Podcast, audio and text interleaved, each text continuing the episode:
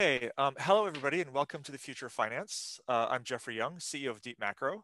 Uh, Deep Macro is a platform based on A I that gathers huge amounts of data on the global macroeconomy and extracts signals um, for the markets. It builds investment portfolios and currencies, rates, and asset allocation.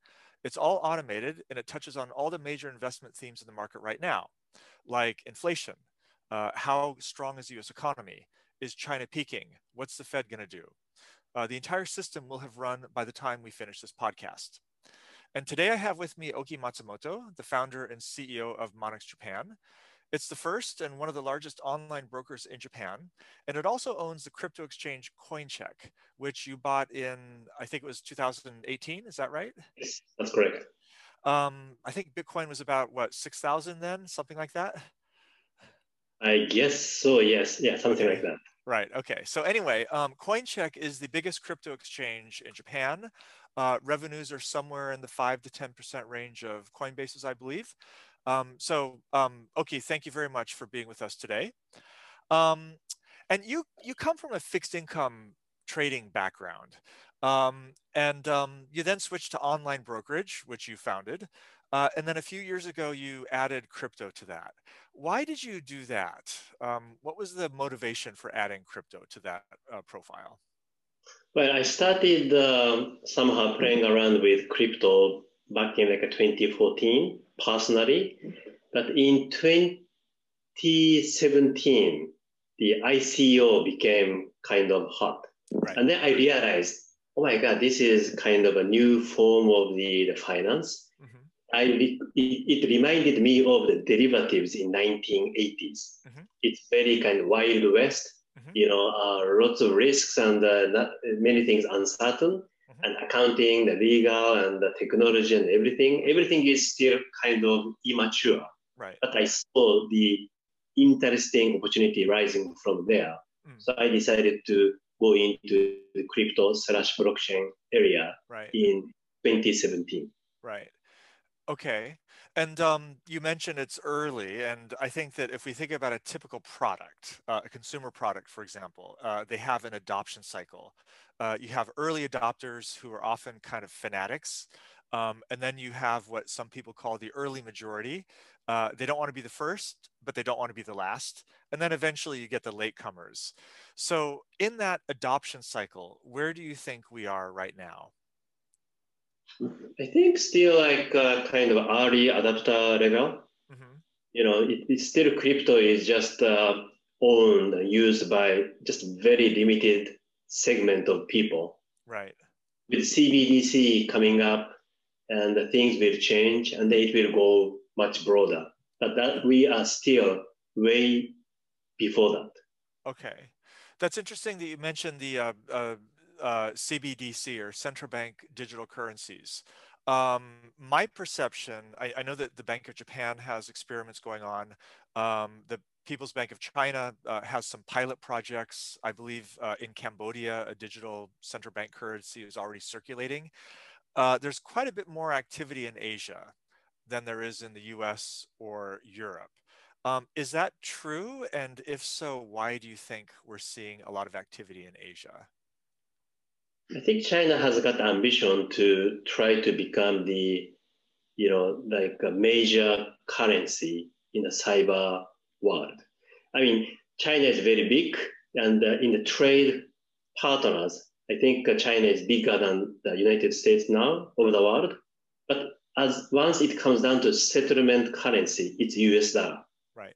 Right? So it's basically U S is kind of holding the neck of the China. I think China would like to uh, somehow change it. Mm-hmm. So introducing uh, E-yuan mm-hmm. is, I think, one way of try to change that uh, kind of uh, you know framework. I see. Okay.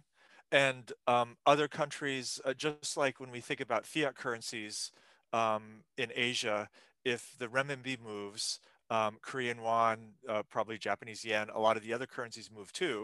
Uh, are we also seeing, uh, because the P B O C is making this effort, that is kind of prompting a lot of the other Asian currencies to also do uh, C B D C? Well, the, uh, you know the better, you know you know better than me, but uh, the small nations, you know, the currencies are just completely weak, fragile, mm. and a lot of dollarization going on, right? Mm. So I think, uh, you know, Libra failed, but uh, if something like a Libra, mm. if something like an E U one, any of those, you know, yet another global currency mm.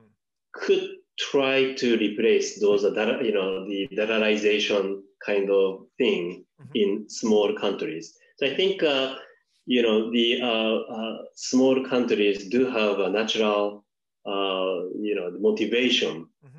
to create something rather than their own right. fiat currency. Right. But I, I, one thing though that's really interesting. I mean, normally we think of crypto as popular in countries that have uh, that are unstable. They either have high inflation or political problems, or uh, currency is collapsing. Um, the other day, when Turkey replaced its central bank governor, we looked at uh, Google Trends, which where you can see the amount of searches that people are doing, and we looked for searches for Bitcoin out of Turkey, and of course they shot out up. Um, but Japan. Uh, is probably the most stable country on earth. Uh, it's probably too stable in a lot of ways, um, but there's still a lot of interest. So is there some weird barbell uh, going on? Why do you think uh, currency, or sorry, uh, uh, crypto is popular in Japan?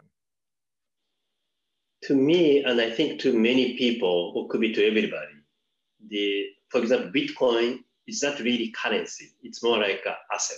Mm-hmm. It's a digital asset. Okay. It's a very inflationary digital asset. Mm-hmm. So with this, uh, you know, crazy money printing happening across the world, mm-hmm. in the States, in Japan, and everywhere, it's very natural for people to find attract, you know, attractiveness in right. something like Bitcoin, whereby supply is limited, and that is happening in Japan as well. Okay, so it's a hedge. Uh, central banks going crazy. Uh, it's a form of digital gold, just better than gold. Yeah, or I could say the fiat is having a kind of reverse bubble mm-hmm, mm-hmm. because of the too much of supply. Right. In turn, the price tag sure. of the those uh, limited supply, you know, inflationary asset like Bitcoin or share right. or real estate, their price tag going up. Right. Interesting. Okay. So then let's think about how, uh, if we're at the early adoption stage, and you mentioned that not many people use it. Um, Uh, what about on the institutional side? Um, at least in the U S, there have been some pretty publicized cases of corporates. Mm-hmm. um, um, we know uh, MicroStrategy, uh, Microsoft, some other companies have announced that they either hold it in their treasury, or maybe they're going to be accepting payments. MasterCard is going to be doing that. Um, also, some institutional investors. Uh, it seems like every day there's more and more announcements. Um, would you say that that's also starting in Japan, or are we still really uh, too early for that? It's not starting at all in Japan. Okay. Unfortunately, it, it, you know, it, it, in many cases, it's a it's the same thing, same way. Mm. Retail in Japan are always more, much more advanced than institutional investors, mm-hmm. right? Uh, as of right now in Japan. The, uh, the F S A, uh, F S A actually, you know, officially uh, uh, limited Trust Bank to custody crypto. Okay. They said you can't do that. I see. Right. Right. So uh, in the States, you know, it's basically the banking sector is becoming a custodian for crypto, basically. Right. Right. That is not happening at all in Japan.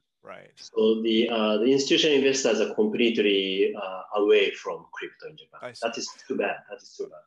Okay. Well, actually, that leads me to something I wanted to ask uh, about. One of the first things you said about how um, crypto today reminds you of how fixed income trading was in the nineteen eighties when it was very new.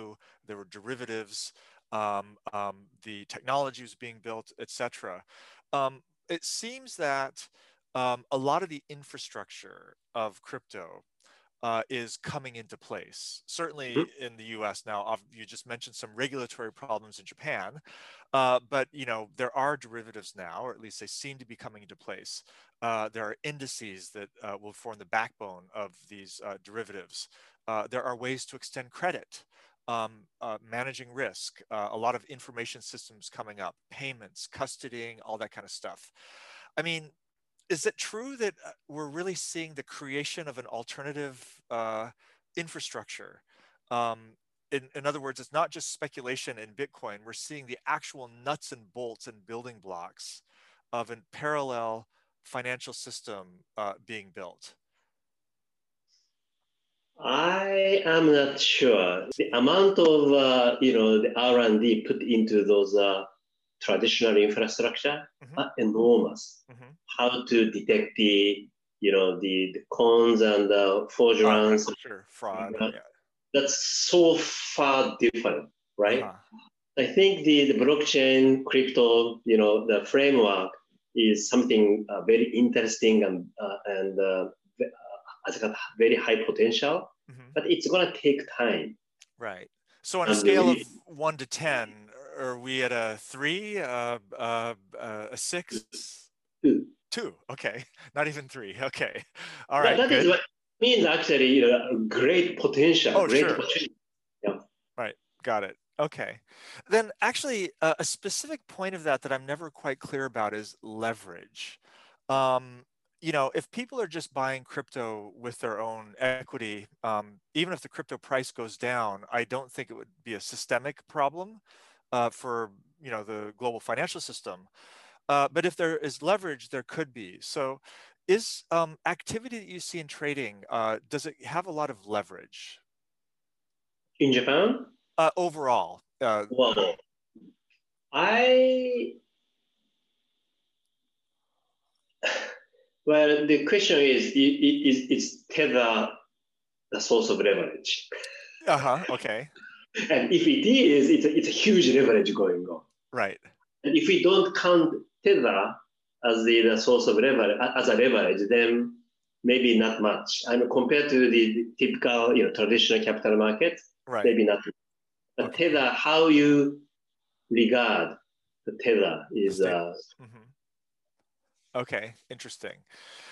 Um, on the central banks, I wanted to kind of return to that because um, uh, I think that there's some views that one reason why central banks are thinking about digital currencies is to reestablish control. Um, in other words, um, governments want the monopoly on um, anything that looks like currency, even if we think that it's really more of an asset, not a currency, uh, because it does have certain Uh, characteristics of a currency, and if its asset roll grows and it becomes the adoption goes up the adoption curve, uh, it could be more of a currency, um, and that that's something a monopoly power that governments don't want to give up.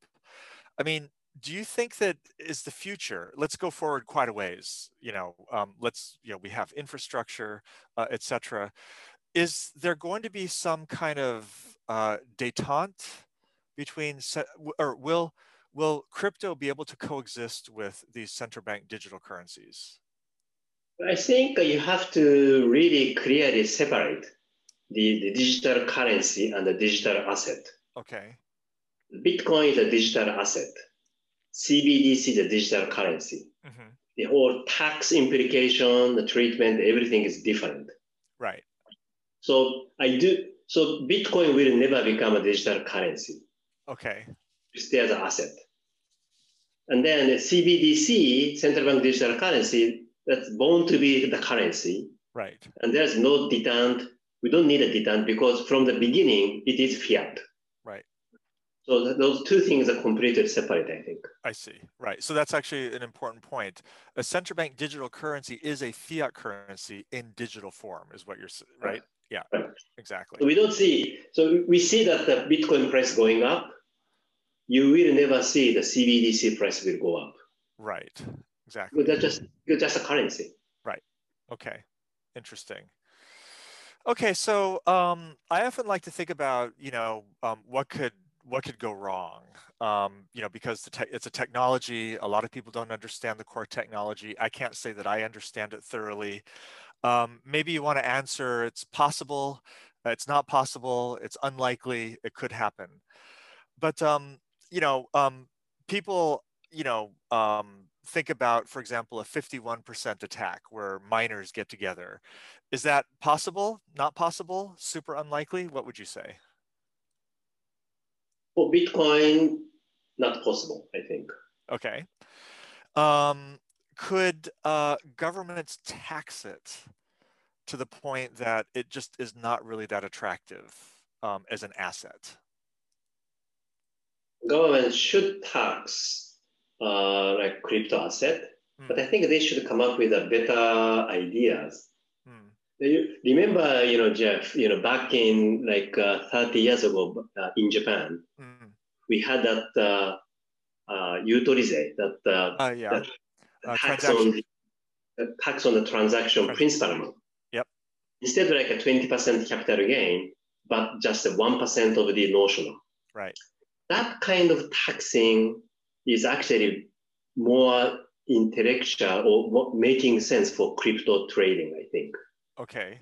But people won't know where they become became to own that crypto. I see. Okay. Right? So it's hard to know the, the original price. Mm-hmm. uh, so just uh, taxing on the notional, that the transaction mm-hmm. would be better. So we, we should see those kind of uh, more in, innovative or rational treatment in tax for crypto. Okay. All right. Um, what about environmental problems? Uh, there's a lot of um, people talking about that. Is that enough to crash, uh, to, to really significantly impede uh, to, or to reduce the adoption? I don't think so. I think the, you know, the miners go to, miners use, use electricity when they are cheap, mm-hmm. right? So miners tend to use electricity who, which if not used, would be just uh, thrown away. Mm-hmm. So I think a mining thing, uh, you can, you, someone could say minor, mining uh, consumption of electricity is something percentage of the entire consumption of the world. Right. Mining will not increase the amount of uh, generation of electricity mm-hmm. because I think mining is happening always. How do you say excess sub, uh, using excess supply. Okay. It's not creating a demand. Got it. Okay. All right. What about, I mean, I read an interesting article about um, people can put sort of irrelevant things on the on the crypto blockchains, uh, um, like political statements um, that um, once they're there, because it's the blockchain, you can't get rid of them. Uh, and that would cause certain governments to say, you know, you can't use this. Uh, is this possible? Uh, Possible, but uh, I don't see the rational reason to do that. I mean, you can do savory good thing, solid thing using paper. Uh-huh. Okay. So a lot of these things, uh, you're, a lot of the potential problems, I think your point is that uh, it also applies to paper currency as well as it does uh, uh, crypto. Yep, that's okay. True. Okay, very good. Um, anything else that keeps you awake at night uh, about um, uh, about uh, about crypto? Well, you know, volatility is always a friend. Of I, I mean, I I being I used to be a trader. I, I'm still like a fund manager, and I, I trade a lot as well. The volatility is enemy as well as a friend, right? And uh, I do want to continue to see the volatility in this market. Yeah. And uh, so, you know, um, I don't know.